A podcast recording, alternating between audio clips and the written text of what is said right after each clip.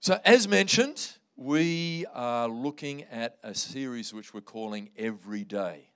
Every Day. And the, the reason we're looking at this to begin the year is sometimes church can become something that God never envisaged. Uh, indeed, across the Western world, church has more become something that people attend every now and then. Now, I've been reading the Bible for a long, long time, and I've never seen that definition of church. Church is more a community of people in relationship with Jesus, and they meet together to build one another up so that we can do our mission for Jesus in our community.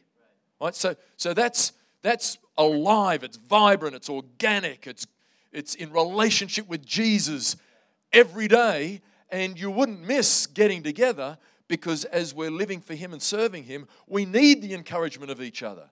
We need it in the bigger setting on the weekend, we need it in the smaller setting of Connect Group. And so we are wired to live lives of significance and purpose with one another in relationship with Jesus every day. Every day. And so it is our heart as, as pastors and leaders of our church that we would lead all of our church to be connecting with Jesus daily because we know that is the foundation of everything. That we are connecting with one another regularly in connect groups and in uh, our church services. That we're waking up in the morning, and, and it's not like this. We're not going, okay, it's Sunday morning, that's a God day and we go and do church.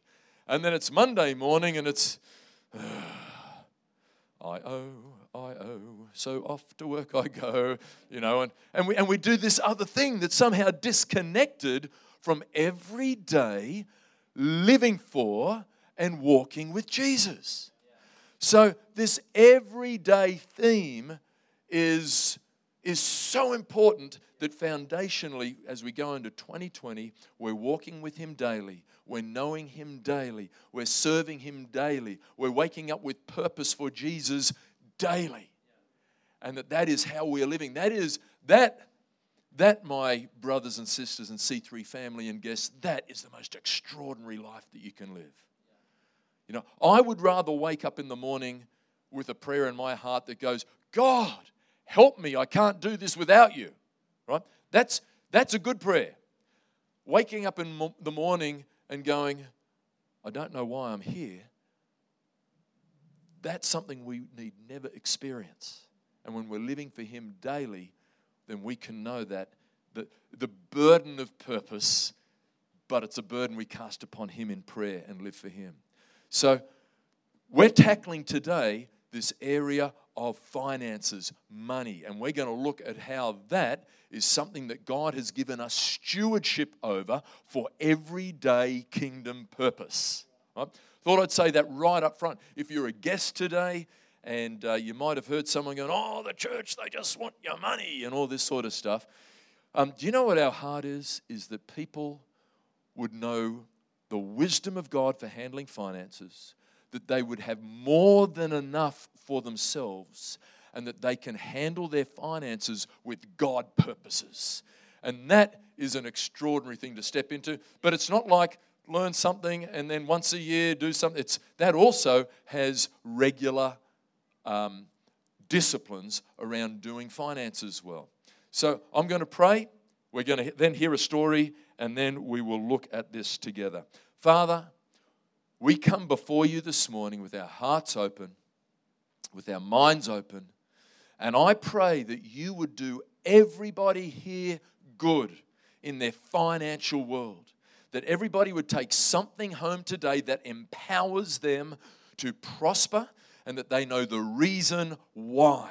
That there is God purpose in how we handle our finances. We ask that in the name of Jesus.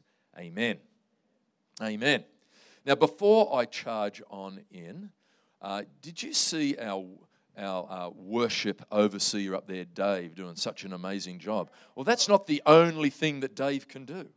Dave can encourage us, he can bring a story, and today he's going to uh, bring us a story about everyday and money uh, just to tell us something about he's put into practice in his world, which has made a big change. So let's put our hands together and welcome Dave as he comes to bring a story to us. Thank you. Uh, so, yeah, I was thinking about what to share, and um, uh, from the outside, I, I, I, might not seem like the best person to share this kind of thing because, uh, you know, you look at my life and I'm a 34 year old man, um, divorced and living with his parents. So it doesn't really seem like a great sort of uh, role model. But um, the thing is that, uh, you know, some things happen in life that um, you can't always foresee, and I, that's kind of been a little bit for me. You know, I never planned to get a divorce, that, but that happened. And coming out of that divorce, um, basically, I was, I was walking out with a whole bunch of debt um, and had to work through and, and pay all that off. Um, and at the same time, my, my finances changed as well, uh, where I was, I was actually earning less money for a period of time. Um, and I was, I was very fortunate that my parents, uh, that I could just live with my parents. It was just something I could do. It made sense. Um, so I did that and really knuckled down and decided that I didn't want uh, to, to be attached to debt anymore. I wanted to be um, debt free because I hadn't been debt free since before I'd got married, which was eight years. So um, that was, you know, something I wanted to achieve. So just through diligence, through deciding that that was important, that was a priority, um, deciding I'm not going to um, spend money on that and, and taking daily decisions on, on what, what was important what wasn't. Um, and so now, you know, two years later, I'm, I'm still living with my parents, but I'm in a much better position. I have an actual savings account with real savings money in it, actually looking to buy a house in, you know, maybe two years or something like that. You know, got a goal, got a plan. It all comes to, all comes to happen when you, uh, when you set your mind to it, you decide what's important. And, you know, for me, like uh, going back to the 34, 34 year old, you know, living with his parents, there's been times where I've thought, maybe I should move out. You know, maybe I should, you know, just because that seems like the, the social thing to do. But um, but I've decided no, that's not that important. You know, I'm, I'm not going to live by that sort of, you know, that what people would see as, as success or whatever, and just do what's important for me for the long term. Thank you, Dave. Some pretty key things there. I chose every day discipline every day. This was the goal, and there were some things that meant I had to say no to, and other things that I would say yes to. There is a key in that. Thank you for telling us your story, Dave. That's awesome. So, foundation scripture uh, for this, this is not just applicable to today, but for all that we've been looking at, is in John 15 5, where Jesus says, I am the vine, you are the branches. If you remain in me and I in you, you will bear much fruit. Apart from me, you can do nothing. So, this is like the foundation for everything. We've looked at meaning, we've looked at happiness over the last few weeks. Today, we're looking at money. But if I'm to go to a foundation of foundations, the foundation is remaining in Christ. And remaining isn't just um, every couple of months putting in a bit of a showing at church. Remaining is, Jesus, I'm going to hang out with you every day. Remaining, it's got that sense of, I'm in. I remain in you and you in me. And that is a foundation for fruitfulness. So I just want to say that right up front. The foundation of all foundations is that we have a relationship with Jesus, and that is something which is not about trying to please Him through doing religious things, it's actually hanging out with Him and talking with Him regularly. Okay, so there's the foundation, and now we're beginning to look at that area of finances. Uh, uh, money is really important as a statement of the bleeding obvious. it's a really big deal. And it is one of those things where God wants us to be fruitful. Sometimes people, um, well, I think one of the most crazy things I've ever heard is people saying money is the root of all evil. Have you ever heard that one? Money is the root of all evil. And people say it like it's in the Bible. It's not. It says love of money is the root of all evil. Money is not evil. In my hands, it's not. I'm going to use it for good. It's actually amoral. So it can be used for bad, it can be used for good. But with what we are doing on this planet, with the, the uh, the purpose and the mission God has given us together for the life of purpose to bring the light of Jesus into people's lives, those resources are a way that we can bring blessing and goodness into the lives of others. And so, money is seen in the Bible as being something which is important and is a big deal. I've got a quote for you. The Bible offers 500 verses on prayer, fewer than 500 on faith, and more than 2,000 verses on money. In fact, 15% of everything Jesus ever taught was on the topic of money and possessions, more than his teaching on heaven and hell combined. So I'm just paying attention to that, thinking, God reckons that this is important enough to deal with it a fair bit in his eternal word.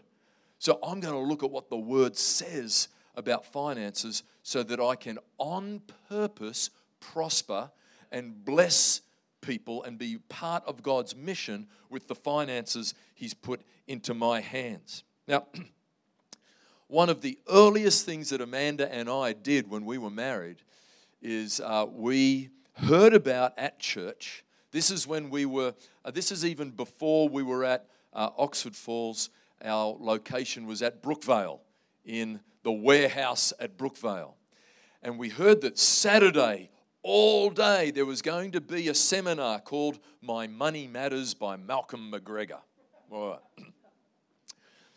And we're, we're newly married, we don't have a lot of money, sort of living on the smell of a student, and I had a small scholarship.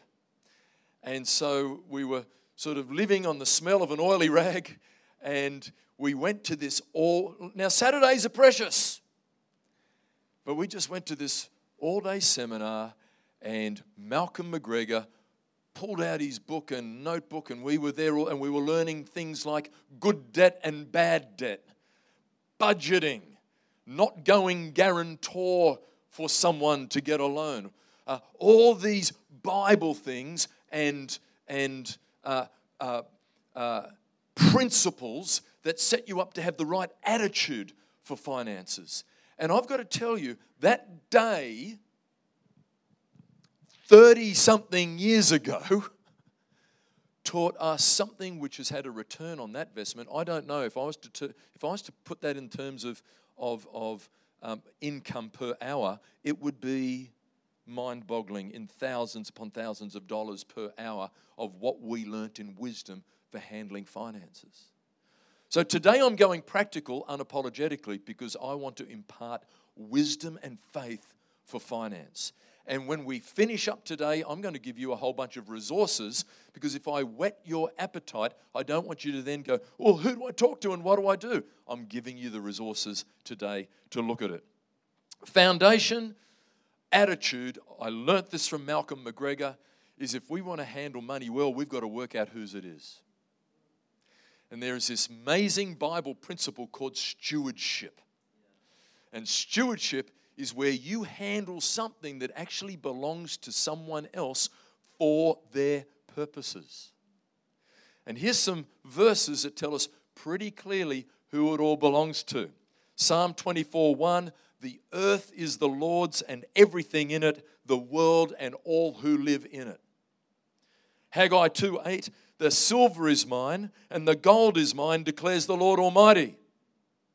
Colossians 1 16 all things have been created through him and for him. Whose is it? It's his. Including ourselves, we are all his. And so when we understand that it's his, then it just changes completely our attitude towards handling money. For a start, we would want to honor him with the way we handle it. You wouldn't handle it dishonestly you wouldn't handle it wastefully. You'd, you'd be thinking, this belongs to God, and I want to honor Him with how I handle these finances. You'd want to handle it in ways that are important to Him, like building the church, like being generous for people so they can see Christ in us, like handling it well for our family and our kids and our kids' kids. And we are also, when the money's not ours, we're released from all of the negatives that come with owning money. If it's not mine, I don't need to worry about it. If it's not mine, I don't need to stress out about it. If it's not mine, I don't need to let it consume me or be greedy for it. Or worse, if I don't own it, do you know what's really awesome? It can't own me. And that is the worst. Money's fine in our hands, but you don't want money to be dictating to us how we live. And that's where a whole lot of our world is living right now. So, first attitudinal thing is it's His, the second is it's for His purpose. God is doing something extraordinary in the earth. He has been doing something extraordinary in the earth ever since people fell away from Him. Ever since there was sin on the earth, and that sin caused a chasm between God and people, God has been working out a rescue plan. Now, that rescue plan really beefed up when Jesus came to the earth. He was the center point of the rescue plan. He was the only one that could cause that rescue plan to come to pass. He was the one who came to die to take away our sins so we could be in relationship with God. And then when he went to be with the Father in heaven, when he rose again, he passed the baton on to another crew. Do you know who he passed the baton on to? The church. Right? So the, the whole big picture rescue plan has been given to us. That's, that's the purpose. We can get sidetracked with all sorts of purposes, but the Bible purpose, the main one, if we're really just going, God, why am I on this planet? It's to be a part of His rescue plan for the earth. And if we earth that for us, it's to be a part of His rescue plan for Sydney. And we earth it a little bit further, it's to be a part of His rescue plan for Sydney by reaching Penrith and surrounding communities for Christ. So, therefore, we're not just stewards of his money, we're stewards of his money for his purpose, and that's that the church might bring salvation right across this planet. Is that not extraordinary? So, the amazing thing here, actually, I, I did um, miss a quote a little bit earlier on from John Wesley.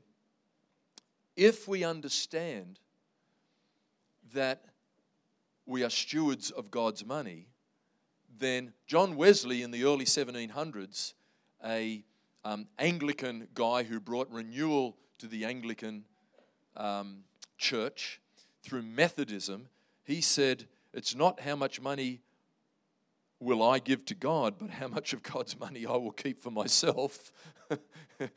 okay, that's wild, isn't it? But it is, that's the sort of thing you think when you go, This is God's money. And then, with regard to purpose, listen to what he said with this having first gained all you can, and secondly, saved all you can, then give all you can. Isn't that just extraordinary? So, is this something that we see in the New Testament in the uh, letters that were written to the churches then? those who had been given stewardship of the resources and the purpose and the mission that God has for the earth. Well, let's have a look at this scripture in Second Corinthians. 2 Corinthians 9 8 says, And God is able to make all grace abound to you, so that in all things, at all times, having all you need, you will abound in every good work. Wow. Now, Paul was speaking to the church in Corinth, and in chapter 8 and 9, the whole of chapter 8 and 9, he's, he's saying to them, Guys, the church over in Jerusalem's doing it tough. I want you to give and to give generously to help them. And as a part of his encouragement to do that, he's saying, you know what? When you give, you'll have all you need. When, when you align the way you handle finances with God purposes, you'll have all you need. Indeed, you'll have enough so that at all times, having all you need, you will abound in every good work. So these are two foundational attitudes. The attitude of stewardship is that it all belongs to Him. And the attitude that arises out of stewardship is, well, God's got a purpose. I'm living in the middle of it. So, in my stewardship, I'm going to align my handling of finances so that it is aligned with His purpose building the church, bringing the gospel, being a blessing to people. Awesome. All right. So, they're our foundational attitudes. Nitty gritty, what do we do if we are going to prosper on purpose, everyday money, handling finances, and seeing God's blessing come upon us so that we are able to see the dreams that we've got come to pass and be a blessing to others? The foundation that Amanda and I have discovered, it's in the Word, is this foundation of tithing and giving. I remember when we first heard about tithing. Uh, we weren't yet married. Amanda would have been about uh, 20. I was 22. We were at St. Albans Anglican Church at French's Forest. And the Reverend Len Straw was teaching us about tithing. And he was teaching us about this thing. He said, Look, this is a faith principle. In the Old Testament, it was included in the law, but it actually started before the law with a man of faith called Abraham. Indeed, 400 years before the law came into being, Abraham honored God by giving him the first tenth. That's what tithe means, in case you're wondering. You know, sometimes people say, "What is tithe anymore?" Anyway, you know, it's it's it's a tenth that we say, "God, it's all yours. You gave this to me, and in my honoring you with what you put in my hand, I'm going to just take the first tenth and send it in your direction." So we're sitting under this teaching. Uh, the Reverend Len shared this scripture from Proverbs three, verses nine and ten. Honor the Lord with your wealth and with the first fruits of all your crops. Then your barns will be filled to overflowing, and your vats will brim over with new wine. So that's like an Old Testament agricultural society way of saying you will have more than enough. So he's sharing this. Now, Amanda and I are engaged, but we're not yet married. And we, we you know, we always want to be not just hearers of the word, but doers of the word. So we looked at this, and Amanda was working uh, at the time uh, for a, a, an entrepreneurial doctor called Jeffrey Edelston in a weight loss center. All right. I was still full time doing my master's, and I had a, a scholarship.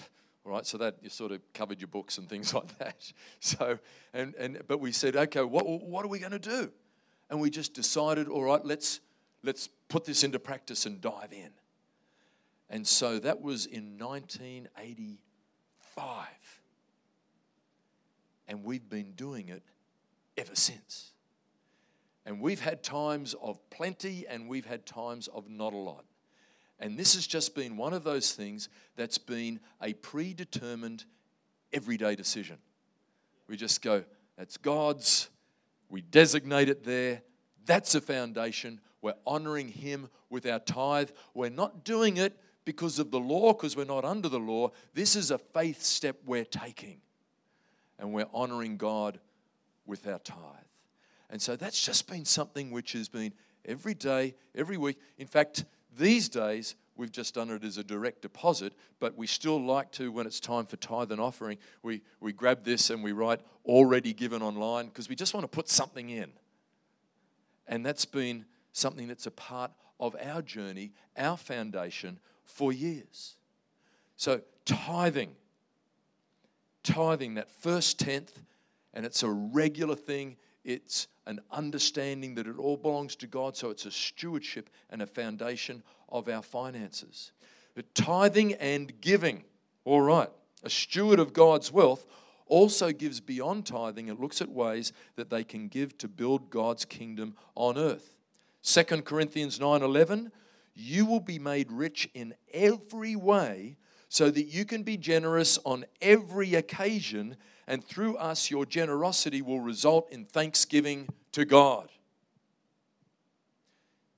Remember, it's more than enough. More than enough. Why? So that we can be generous. And what will our generosity result in? Thanksgiving to God. Let me just tell you a few things that we as a church family have done. You know our vision builders that we do every year. So if you're a guest or have recently joined our church uh, in about June, we, or late May, we start to talk about vision builders, which is a way that we give towards being a blessing to people. We, last year, helped 406 families in East Africa start a small business, create income, so that 2,120 dependents got clothes to go to school, school books, were able to get good food, clothes that they could hold their head up high in their community. And I've got to tell you, because I regularly go to East Africa, that your giving above the tithe to vision builders resulted in thanksgiving to God. It resulted in thanksgiving to God. More recently, our church gave over $40,000 to help communities affected by fire. We gave, and I don't know the exact amount, but it was tens of thousands to drought relief. Now, that was just stuff where we went to the church and, and we said, Look, we know you're tithing already, we know you're giving. Do you want to just give something today? $40,000. And it's resulting in thanksgiving to God the foundations of tithing and giving are a foundation that shows that we've worked out that it's His and we're using it for His purpose. But let's take a step beyond tithing and giving because most messages around giving in Pentecostal churches stop there. And God can bless our finances, but if we don't have the smarts around stewardship, it can slip through our fingers. So I'm going to use a couple of words here that might be words that you don't like too much, but we need to know about them. They are budgeting and debt. Budgeting. Who, who wants to say, come on, Pat, go there? Go there. Budgeting and debt. All right. Now, we invited somebody at the beginning of last year to come to our church. His name's Paul de Jong, and Paul de Jong is a pastor of a church over in uh, Auckland, and he shared with us these principles for handling finance as well. He said, uh, for him, a foundation is that 10% is what he tithes. Then, and this is something that he worked to over time, is he wanted to be 10% giving on top of that. But sometimes it's like, and, and I know there's someone here today going, I've never heard about this, Pat, and, and I'm just struggling to make ends meet. It, little by little, right? Little by little right? You don't have to just go, whoa, I've never heard this before. How do I? It's just little by little. And Paul said he started with 2% for giving. And then he works it out so that he can do 10% where he saves and then invests. Now, working to earn money is good. But what about when you get a place where your money works for you? And when you're asleep, it's working. And on Saturday, it's working. But it requires us to be making some decisions where we're saying, I'm not sending my money there, I'm going to send it to savings because I've got a long term plan that I'm going to work towards, much like what Dave shared with us earlier.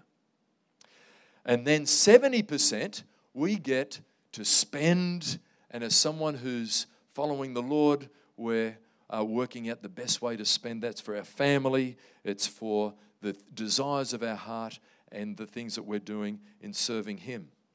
Luke 16, 10 to 12. Whoever can be trusted with very little can also be trusted with much.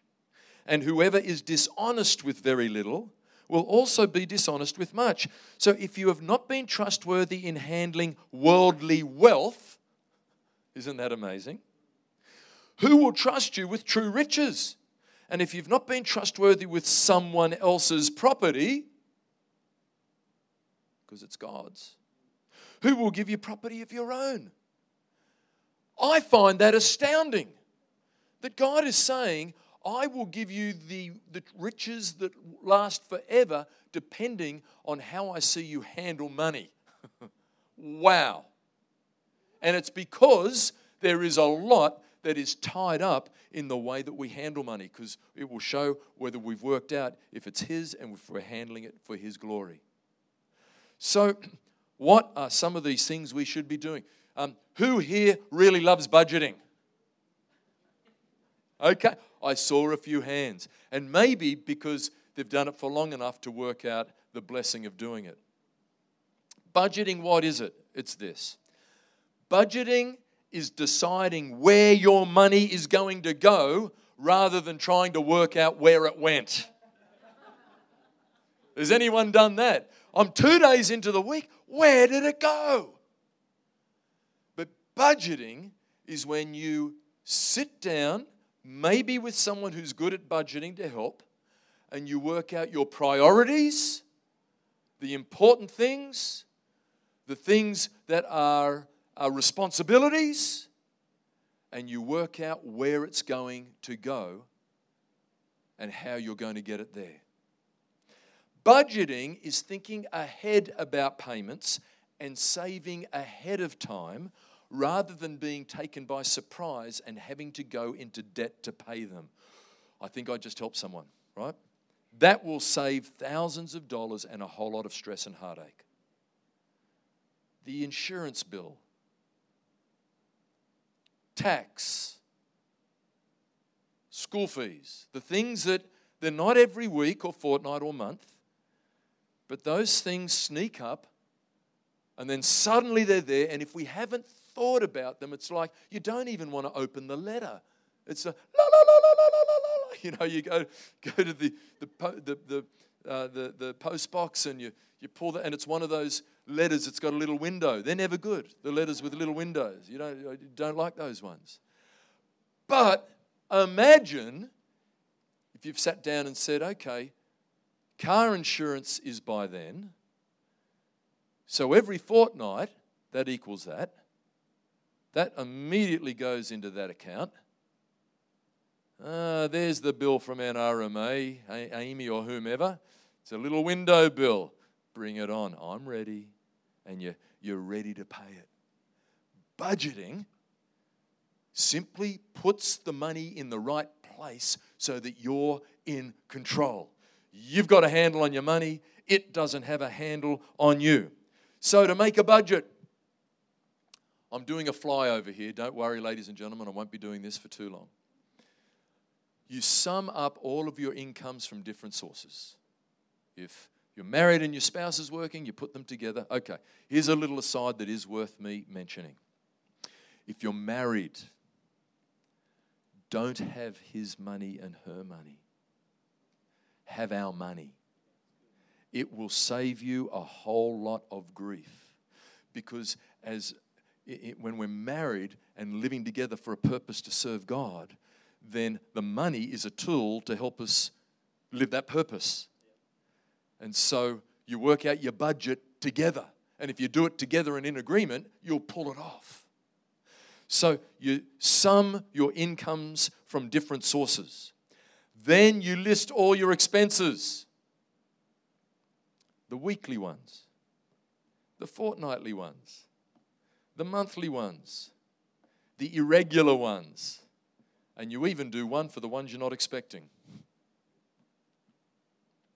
And then, when you're really brave, you compare all of your income and all of your expenses. And if your income is bigger, you go, mm hmm, oh yeah, I did it, my income's bigger. And you do a little jig because you are unusual. For most of us, when we do a budget, we go, What the heck? It felt stressful, it felt difficult. Here it is, black and white. Why? I might be living above my means. I might be sending some money in a direction that I shouldn't be right now because it should be going in that direction. And it becomes clear. And so then you start to think about what, what can I do about income? Is there possibilities of increasing it?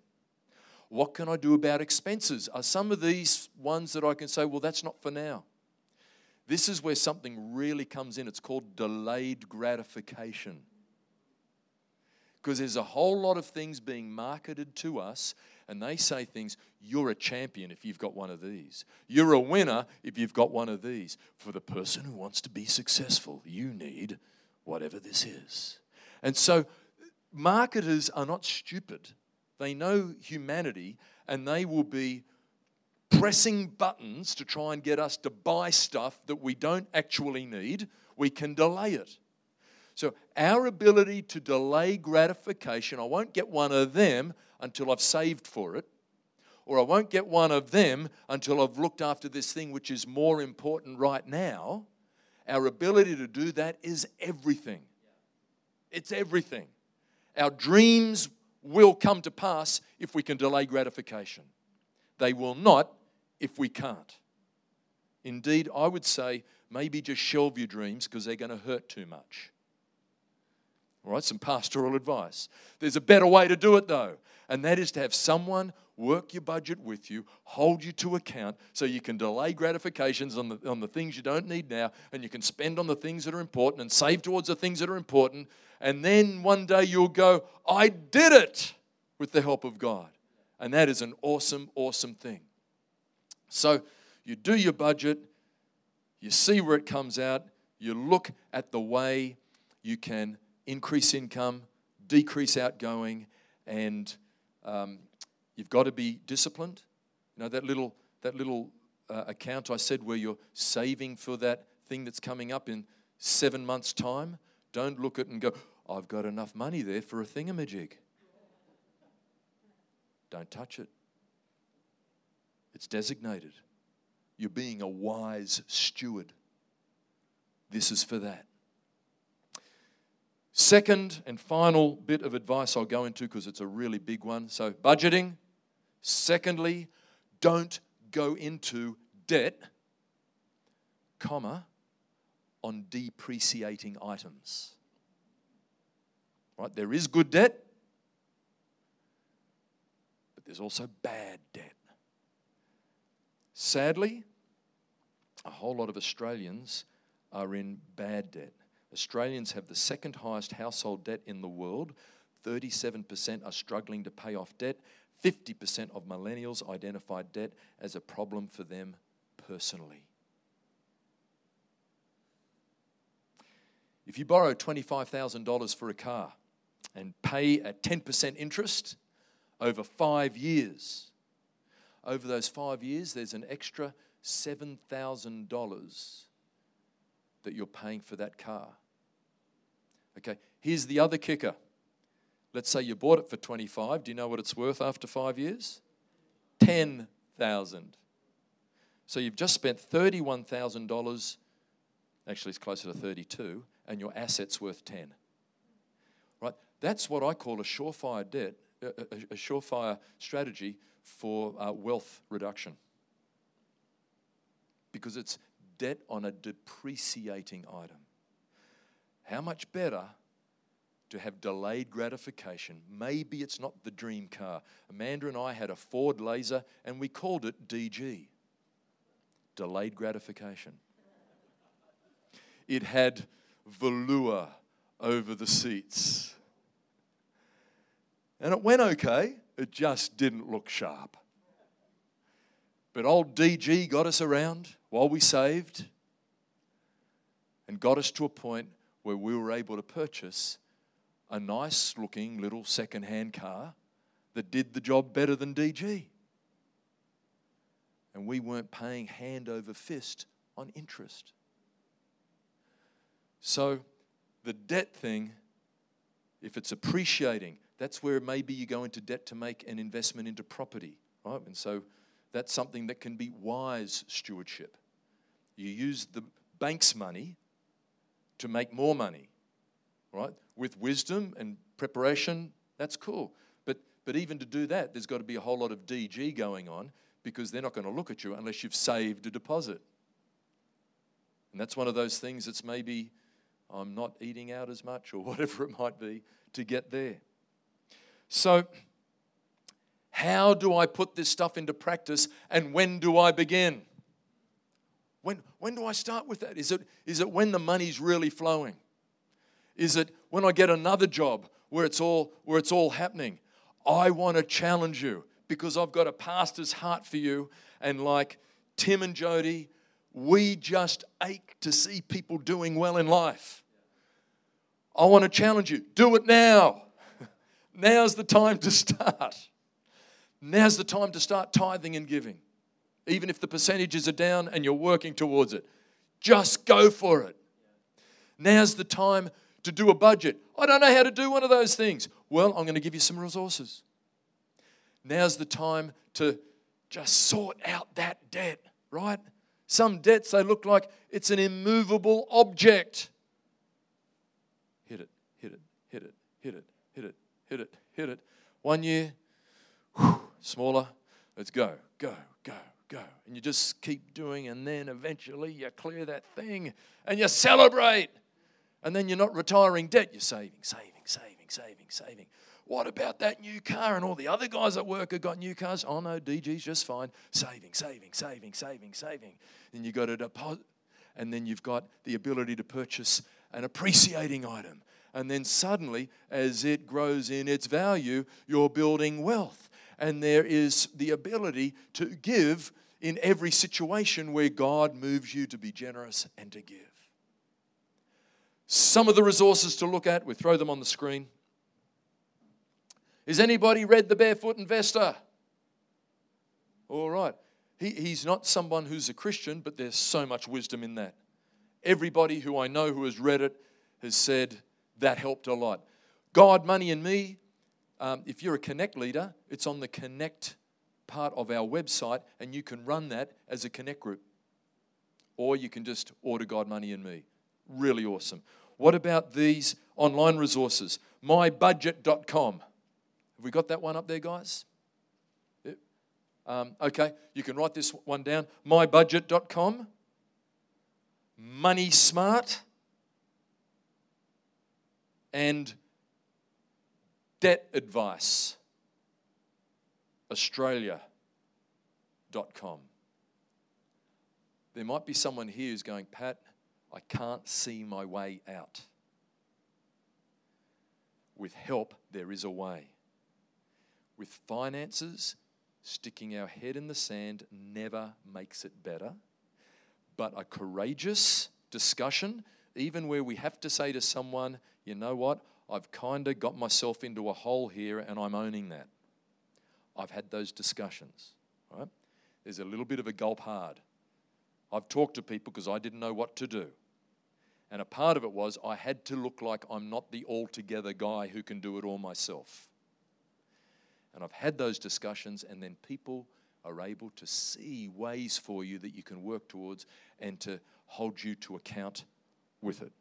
And then there's all those apps that can help. So, ladies and gentlemen, fair bit in this one today, super practical, but we want you to do awesomely with your finances. Let me pray, and then I'll hand back over to Liv. Father, we thank you that you have put in your word life and truth that we might do well with our finances. Thank you, Lord, that there is knowledge in your word, that there are principles in your, in your word, that your heart for us is that we would have more than enough for ourselves and to be able to be a blessing on every occasion. And Father, no matter where people are today, I thank you that they can take another step in 2020 that there can be an everyday moving towards a new goal of growing, of finances increasing to your glory. We ask it in the name of Jesus.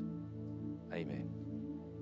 Incredible. Why don't we thank Pastor Pat for such an, a, a message full of wisdom? I know we can all take something away from that. Who's um, inspired to go home and make a budget if you haven't already? Get that spreadsheet out incredible. Um, well, um, it, it, would be an awful shame, I reckon, if we if we finished a, a morning like this morning without giving you an opportunity um, to draw near to God if you need to do so. You know, I love um, Pastor Pat's message. It started with the verse, "Remain in Him, remain in me." And isn't it true that when we remain in God, all of our life it just seems to begin to work, isn't it? When we remain in Him things just start to come together. And so um, it would be, uh, yeah, we, we definitely want to um, give you that opportunity today. If you um, are not walking with Jesus or you haven't heard of him before, or maybe over time you've started to drift away, we would love to just give you that opportunity today to draw back to him. Uh, why don't we just close our eyes this morning?